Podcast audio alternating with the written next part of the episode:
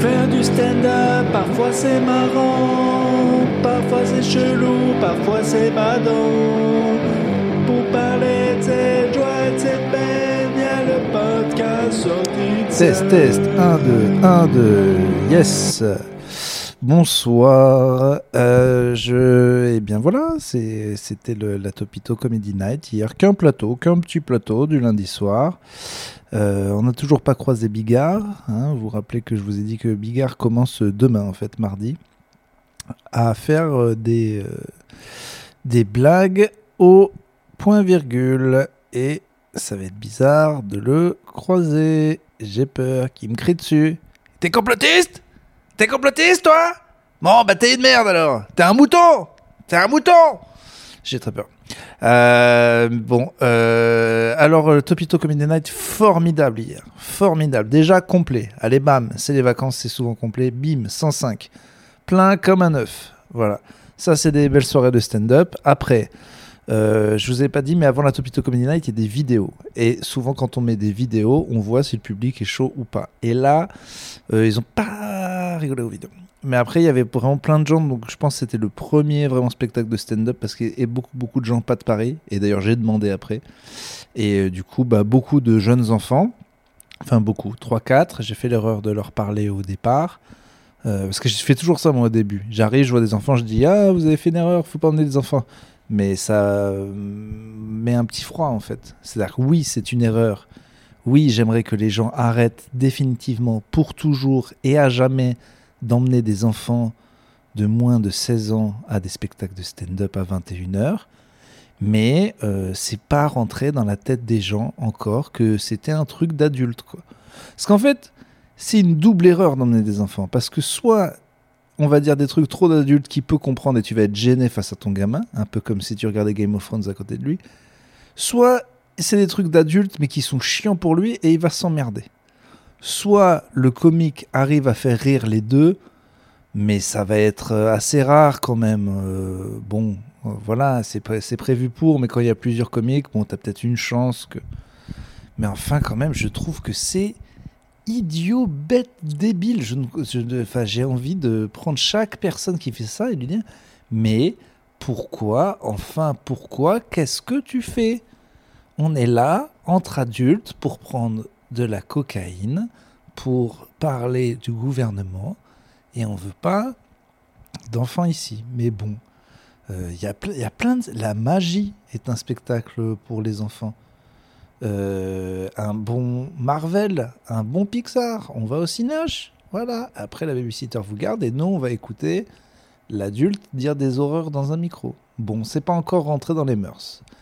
Alors euh, voilà. Mais euh, donc, oui, au début des enfants, au début c'était un peu froid, et puis après, il a fallu les dérider, et puis après, bon, bah, je leur ai parlé longtemps, et on a fini par trouver notre petit rythme. On avait alors une programmation exceptionnelle hier. Il y avait Rodrigue déjà qui est un, un jeune, euh, jeune, ouais, il a déjà 27 ans, mais il a commencé, je pense, il y a 3-4 ans, hein, et je l'avais fait, on, avait, on a un concours, nous, Topito, où plein de, de gens qui font des open mic viennent, et puis après, on dit, ah, tu peux jouer à la Topito, voilà. Mais c'était il y a déjà deux ans, maintenant il joue dans tous les plateaux, Rodrigue. Et euh, bon, il avait gagné ce, concours il y a longtemps, donc maintenant il vient à la Topito Comedy Night. Très bon, très très bon. Euh, Rodrigue, suivez-le. Il fait des trucs euh, avec Hugo tout seul. Ça s'appelle Rond Carré, je crois. C'est une espèce de podcast. Euh, mais c'est rigolo. Voilà, un podcast filmé. Euh, Il y avait mon pote, maintenant je vous en parle, maintenant ça va être mon meilleur ami, Julien Santini, le Lyonnais que j'avais recroisé en Suisse, que j'avais connu à Montreux, qui est totalement fou, qui a été totalement fou hier.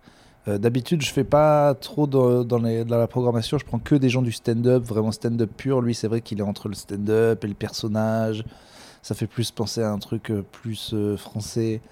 Mais putain, comment c'est efficace, ça marche trop, c'était trop bien, c'était tellement drôle. Et petite surprise, Paul Mirabel est venu euh, tester des blagues, et ça, c'est toujours un plaisir. Alors lui aussi, il avait gagné le, concours Topito, je pense qu'il y a 4 ans, presque 5 ans maintenant. Et, euh, voilà, maintenant, euh, il est rempli Grand Rex, Olympia, bon bref, c'est, je pense, un des comiques les plus célèbres de France maintenant. Très très fier de ce garçon qui continue à, à bosser, à tester euh, dans des salles euh, là où il n'est pas annoncé et, et c'est toujours euh, c'est trop bien parce qu'il est venu euh, c'est toujours trop bien de l'annoncer quoi. Maintenant tu l'annonces c'est comme si tu annonçais Gad Elmaleh c'est ouf. Donc c'était trop cool. Il avait des nouvelles blagues trop bien. Euh, moi j'étais focus sur la présentation et tout, j'ai pas trop testé de nouvelles blagues. J'ai fait vite fait mes blagues sur le Ramadan mais en fait je les ai déjà bien bien faites au fridge et ça a été filmé. Et là, je suis en train de faire la vidéo. Donc, en fait, ça, c'est le paradoxe. Une fois que tu as filmé un sketch et qu'il était très, très bien, tu peux le refaire. Mais en fait, tu as l'impression de le faire pour rien, quoi. Parce que la version que plein de gens vont voir, c'est la version qui est. C'est la version qui est la mieux, qui est déjà en vidéo. Donc, tu peux le refaire, mais en fait, euh, ouais, c'est une petite impression de, perte de temps. Donc, euh, bah, il faut vite que je retrouve des nouvelles blagues. Et, euh, et voilà. Écoutez, venez au point virgule les lundis soirs. Euh, je sais que j'aimerais des fois avoir des choses trépidantes à dire dans ce podcast. Euh, genre, ouais, mais là, il y a... Ouais, là, il y a un gars, euh, il monte sur scène et il fait Attends Bon, bah alors là, non, pas vraiment. Pas de public particulier, pas de choses particulières, juste une très très bonne soirée de stand-up. Et comme ça devrait l'être. On sent l'entre-deux tours, on sent que ça, ça chauffe.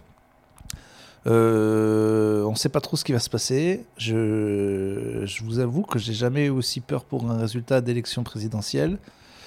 Non pas que... Bon, c'est vrai que l'extrême droite au pouvoir, ça fait très très peur. J'ai moins peur que certaines personnes qui sont, pensent que ça y est, c'est Hitler.